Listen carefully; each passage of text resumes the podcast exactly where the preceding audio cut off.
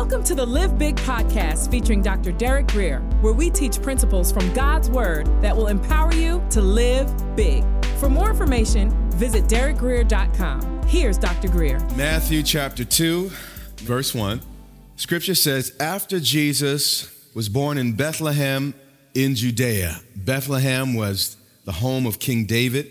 That's where he was born, and that was where he was anointed. And Jesus, likewise, as the son of David, comes out of Bethlehem in Judea. During the time of who? King Herod. The Bible is careful about establishing chronology because the biblical record is not myth, it's history. And uh, with history, you don't know when it happens. If you ever read, read the Greek classics or some of the other books from the East, there are no dates, there are uh, very often no places because it's, it's not historical. But here we have God stepping into time and space and there are literal seasons and dates and times that took place during those happenings. During the king of, of uh, during the reign of King Herod, Magi. How many of you ever heard this term before? It's kin or where we get the word magic from. And uh, the word magic appropriately comes from, from this particular term.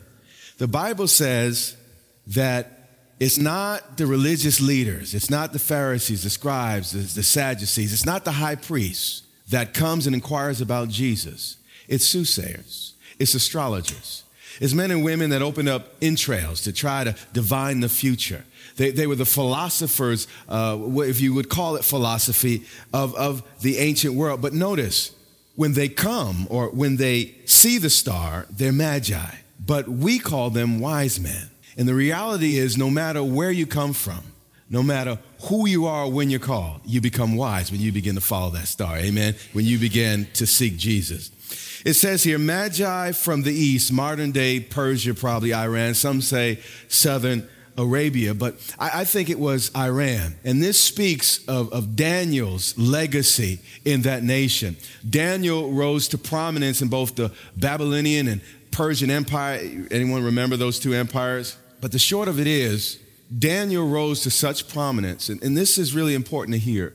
Often it's our gift that makes room for us, and we sometimes have to earn the right to speak. And Daniel, because of his prominence and excellence in government, they kept copies of his book, the book of Daniel, and they studied it along with the various other scriptures. But I want you to understand Daniel earned the right to be heard because of his progress in government. Are you still with me? All right, they came from the east and they came to Jerusalem. Now, the Bible says that while they were in Iran, they saw some type of astrological happening in the, in the sky. That's all that they just saw an event. But because of that event and because of their reading of Daniel, and by the way, they didn't have all the 66 books, they just had one book. And sometimes you don't need 17 different words, it's the one word, you understand, that you have from God, believe from God, that could take you from where you are to where you need to go. Well, they use basically their heads, their common sense. They say, okay, I, I, see a sign. Now, these men are not prophets, they're just people that God's revealed himself to in, in a very limited fashion. They see a sign and they say, okay, hey, let's go to Jerusalem because if anything great's going to come out of Israel, it's probably going to come out of its, its happening place, out of its capital, out of the seat of government, out of the religious headquarters. So they use their brains. But you're going to notice in a couple of moments that although God wants us to use our brains, the first step often in our, our, our, walk with God is using our head, but often that's not enough. Using our head may get us in the general proximity of God's will, but we need special revelation to get it exact, to get it precise. Are, are you tracking with me? You know, I may have a sense, uh, I'm born to teach. Okay, I have a, a teaching gift, but that, that may be in my mind. I might be able to reason that out. I might be able to take a test. But it's when God speaks to me from the burning bush. Well, son, I didn't call you to teach first grade. I've called you to teach in the church. Are you hearing what I'm saying? When it gets God, when God speaks to you, it gets specific. And often, as we pursue that, that general knowledge, God speaks to us about the more specific. Well, they came to Jerusalem and asked, Where is the one who has been born king of the Jews? I want you to notice these men did not ask if a king had been born. These men were moved by faith. And they set a pattern of all Gentiles like myself that would follow. Their idea was not, well, you know, maybe if, you know, if there's a child born and, and we'll discover X, Y, and Z. No, no. They said what? Where is the what? The child what? Born king of the Jews. Not Lord, if you bless me, but Lord, where is my blessing? Are, are you seeing a difference there? I mean, some of us are still at a place, Lord, if you're blessing, please, but no, no, no, no, no. Lord, you are blessing. Just show me where do I go to get under the spout where your glory comes out. Do you see the faith of these men? Where is the one born king of the Jews? If they were Jewish, they probably wouldn't have made that statement. So it says they were probably Gentiles like you and I. Then it says here, we saw his star in the east and have come to what? Yeah, look at God here. We need to take notes. God spoke a language they understood. It's very important as followers of Christ that we remain relevant, that we speak in ways people can relate to, identify with, and wrap their heads around. Are you hearing me? God saw these men, He saw where they were, and He didn't despise where they were. He spoke to them in His situation. You know, about 20 something years ago, the thing that got me into the chapel was actually I was following a young lady. And the reality is, young ladies I knew, Jesus I did not. So God, His wisdom, right into And I didn't come out with a lady, I came out with Jesus. Amen. But God is wise.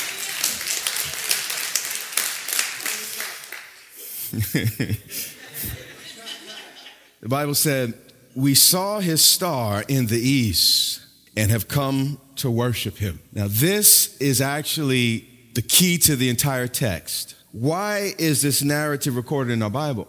Because God wants to teach us how to worship it didn't just say they came because they were curious, they were interested, or they just wanted to find out about another, again, curious religion. They came to worship. So as we follow this story, there's one thing God expects us to extract from it, and that's how to what? There you go, very good. The Bible said when King Herod heard this, he was disturbed, and all Jerusalem with him. Here it is. We're going to discover in a moment that the wise men were overjoyed but the religious people were what? Yeah. That's how you know when you become too religious. When, when you start seeing people come to seek God, it disturbs you. Well, you're not one of us. You're not part of our tribe. After all, your dress is too short. You know, you, you know, all that. I could go down the list. But the religious establishment was disturbed. But we're going to find these wise men became overjoyed. Another way to tell when you become too religious, and you know how I mean the, the word religious.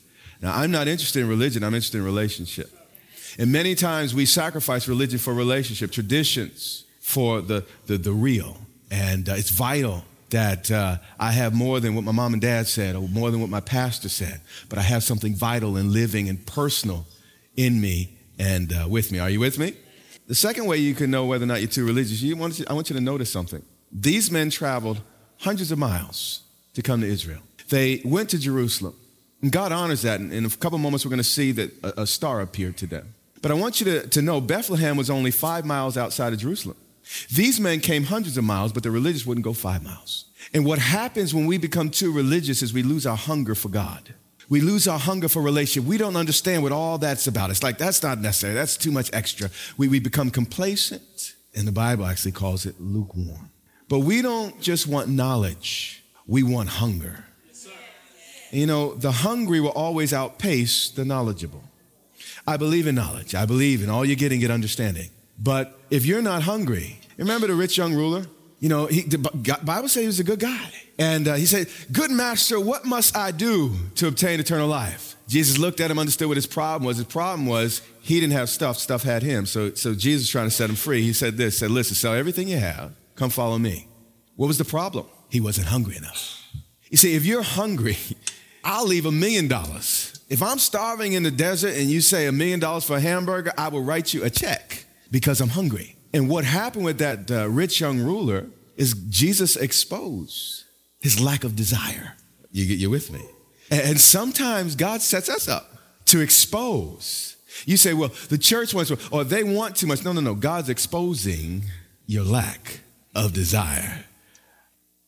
When King Herod heard this, he was disturbed, and all Jerusalem with him. When he had called together all the peoples, chief priests and teachers of the law, he asked them where the Christ was to be born. Now, notice Herod had a Bible, but he didn't know the Bible. A lot like many of us in this room. It's vital that we not only have the book, but we learn what's in the book. Are you hearing me? So his his understanding of things was left in the hands of others. I may not be well, I, you know, I, I'm educated in all the rest of stuff, but you may not be a scholar, but can you read? And if you can read, God can guide you and keep you. Matter of fact, some of our, our, our uh, forefathers could not read. God still kept them. Are you hearing me? So we are, are without excuse. It says here when, we, when he called them together, the chief priests and the teachers of the law, he asked them where the Christ was to be born. And these guys, again, have accurate knowledge, but they don't have hungry hearts. They have perfect diction. Their, hermeneutics, the homiletics, their, their, their great expositions were perfect. I mean, spotless. Their diction was excellent. And I'm sure the answer is something like this In Bethlehem of Judea, they replied, For this is what the prophet has written. They knew how to say that in Greek. They knew how to say that in Hebrew. They knew how to say that in Chaldean. But you, Bethlehem, in the land of Judah, are by no means least amongst the rulers of Judah. For out of you will come a ruler who will be shepherd of my people, Israel. These men had the scriptures in their head, but not in their heart. We work, I work every day to move the scriptures from just in my head to in my heart. I heard a story about a man, actually, it was an actor that was asked to read the 23rd Psalm. And with great, you know, acting ability and great enunciation, pronunciation, and everything, he read the 23rd Psalm. But then an old preacher came in. He, I, I don't think he got through the fifth grade. He uh, didn't speak very well. But when the actor said the Psalms, but by the time the preacher finished the psalm, you knew who the shepherd was. You knew that he, he knew the shepherd personally. Are, are you hearing me? It wasn't head, it was heart. The Lord is my shepherd. I shall not be in one. Though a thousand may, I will not be in one because he is my shepherd. I know my shepherd personally. And is this a way you say shepherd when you've been shepherded? Are you hearing me? And sometimes we have accurate knowledge, but not enough heart. Then the Bible said, then Herod called the Magi secretly and found out from the exact time the star had appeared. Now, I want you to notice two categories of people here. The wise men wanted to find out where the child was born in order to worship. But Herod inquired only because he wanted to secure his throne. He didn't want any threat to rise up that could move him out of position. And you say, well, okay, yeah, Herod's a bad man, but Herod is often like you and I. Many of us come to Christ looking for fire insurance. I come to you, Jesus, because I want to secure my eternal destiny. But our motive has nothing to do with worship. It's about keeping me out of hell. Are you hearing me? So I can die in peace but live like hell. You hearing me? You know how I meant that. Okay. He sent them to Bethlehem and said, Go and make a careful search for the child. Again, you see this Herod character. He's again like some of us. I let someone else do my studying. I'll let someone else pray for me. I want, I want someone to carry me. And I'll, I'll live my life, you know, living in the fumes of someone else's spirituality. But that's not what God's called us to. God wants a personal relationship with each of us. Listen, I wouldn't hurt you for a million dollars, and I wouldn't mislead you for 10 billion. But the reality is, I'm nobody's God. And as much as I love you, you can't depend on me. I will not always be there, cannot always be reached. Sometimes I go on vacation. Are you hearing what I'm saying? But God never slumbers nor sleeps. So it's vital that you have a personal relationship with the king. So when you go through your midnight, you don't have to call me on the phone because I'm sleeping. I need to be sleeping. Are you hearing me? That you could call up God and hear an answer on the other end. Well, he said, Y'all go and make a careful search for the child. And as soon as you find him, report to me so that I may go and what? Now we know this is not the case because he kills all the children in Bethlehem. And this was a terrible, terrible event. Now I want you to understand something. I love the church, love people in the church, love people. But everybody talking about Jesus doesn't necessarily love Jesus. Everybody talking about worship, not necessarily worshiping. Are you hearing me? And here this guy is, he's trying to slip in to the folks that see something. And he's kind of doing an Ananias and Sapphira trying to pretend when really he didn't have that same fire burning in his heart. And it was all about his personal motives. I went into that chapel for personal motives. But at some point in my walk, it had to become more than about me, more than about what God can give me. At some point, it had to, to turn into worship. Worship's not about you anymore, it's about Him. Are you hearing me? You know, the Bible doesn't say God looks for a lot of things, but it's interesting. In the book of John, Jesus says, you know, the Father, He's seeking one thing true worshipers that will worship Him in spirit You see, there are lots of Herods and, and a lot of folk talking about worship. But God will walk past 17,000 of them to get to you when you become a true worshiper. Are you hearing me? Worship really occurs when it costs you something. David said, now David was the, the beautiful psalmist of Israel. I mean, he was honey out of a rock. This guy wrote most of the Psalms, at least many of them. He was the sweet king, the beloved king of Israel. And we learned something from him. He said this He said, Listen, I will not give God that which doesn't cost me anything. He understood something about the maker, something about the master. You know, Jesus cost God everything. Jesus was the greatest gift that could be offered. And some of us look back at God talking about, well, Lord, when it's convenient. Am I preaching too good on this? Okay. Okay. Then Herod called the Magi secretly and found out from the king the exact time the star had appeared. He sent them to Bethlehem and said, Make a careful search. Verse 9. After they had heard the king, they went on their way. And I want you to notice what happens. In the east, they had a single astrological event. I got born again. I had a single event. And I began to walk, walk in that new birth. But there was something subsequent to being born again. Something that's not just a single event, but an everyday experience. The Bible says in the book of John, after the resurrection of Jesus Christ, the Bible said Jesus breathed on the disciples and he said, receive the Holy Spirit. And something very, very interesting happened after that. He said, we find in Acts, go to Jerusalem and wait for the promise of the Father. When he breathed on, now by the way, God's never done, Jesus never did anything that didn't accomplish something when he did it. Isn't that a picture of what happened with Adam? God breathed the breath of life in him and he became a living soul. And fallen man in this dead situation, Jesus breathed on him and we became alive to God again. Our spirits were reborn. But he said, listen, guys, don't stop there. Wait in Jerusalem because the Father still has a gift. The new birth is an event, but I have now an experience. Are you with me? These men, they were in the East and they saw an astrological event and it was phenomenal. It was interesting and they followed it. But then, because of their faithfulness to travel out of their comfort into this foreign land, watch what God does for them.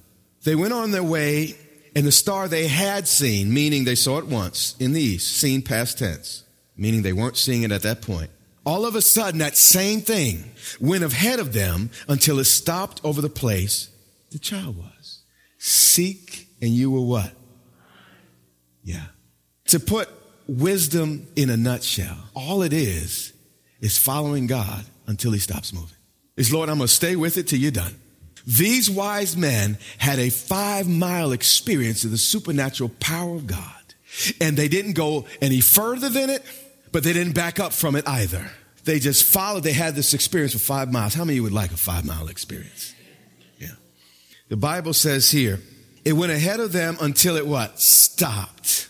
So when did they stop? When God stopped. When do we stop? When He stops. When do we go? When He goes until it stopped over the place where the child was. When they saw the star, they were what? You see the contrast? The religious folks all distressed, trying to figure everything out and, and map everything out in the brain. Listen, I think we're going to have a planning session. And the Bible says, you know, a, a, man's mind plans his way, but the Bible also says, uh, yeah, a man's mind plans his way, but it's the Lord that directs his steps. And the reality is, you know, fail to plan, plan to fail. We make a plan, but my plans are always subject to the Holy Spirit. So, I, honey, I plan to do X, Y, and Z, but Lord, if you direct me differently, man's mind must plan his way. God gave us a brain, we must use it. But the issue is when God directs otherwise, we have to be willing to move with him. Amen? When they saw the star, they were overjoyed. On coming to the house, they saw the child with his mother Mary, and they bowed down and did what? What's this whole thing about? Worship. So now they're doing the thing they came for. See, some folk aren't happy when they come to church because they don't get what they came for. You missed that. I came for Jesus this morning. So I'm going to leave here satisfied because I got what I came for. But if you came here for something other than Jesus, it might be we didn't sing well enough. It might be that you weren't greeted well enough. But if we come with the right motivations, He will always meet you. Amen. This is how you grow. Amen. The Bible said the word of God is like a mirror. You know, every morning I have to look in that mirror. Why do I look in it? Well, I used to adjust my hair. I, I, Well, you go in there to fix what's what's not right. You adjust your hair. There's something on your eyes. You, you clean it out. That's the purpose of looking into a mirror. So we look in the Word not to say mirror, mirror on the wall. Who's the most wonderful of them? No, no, no. You look at that mirror in humility. and Say, where do I need to make adjustments, Lord? What do I need to clean up? What do I need to scrub a little bit? You hear what I'm saying? What do I need to work on here? Will you help me, beautify me, so you'll be pleased with me? It said, when they saw the star, they were overjoyed. They came to the house, and the Bible says they bowed down and did what? These are grown men. They bowed down and worshiped the two year old. They look foolish. And that's, that's the reality of worship. These men were willing to put aside all their personal distinctions, all the fact that they were the Magi from Persia. And by the way, Persia was number two only to Rome in terms of its power and influence in the whole Roman Empire. These men were of substance from that major city. But here you do, you, you find them bowing down to a baby. Likewise, I don't care your degree. I don't care how much money you have, don't have. Don't care what you're going through. The issue is, are you willing to bow before the king? The magi, the wise men. Not the guys that memorize the Old Testament. Not the men from the Harvard or Yale of those days. Nothing wrong with those schools. We have members from those schools. Nothing wrong with it. But don't trust in that. Do you hear what I'm saying? You have been listening to the Live Big podcast with Dr. Derek Grier.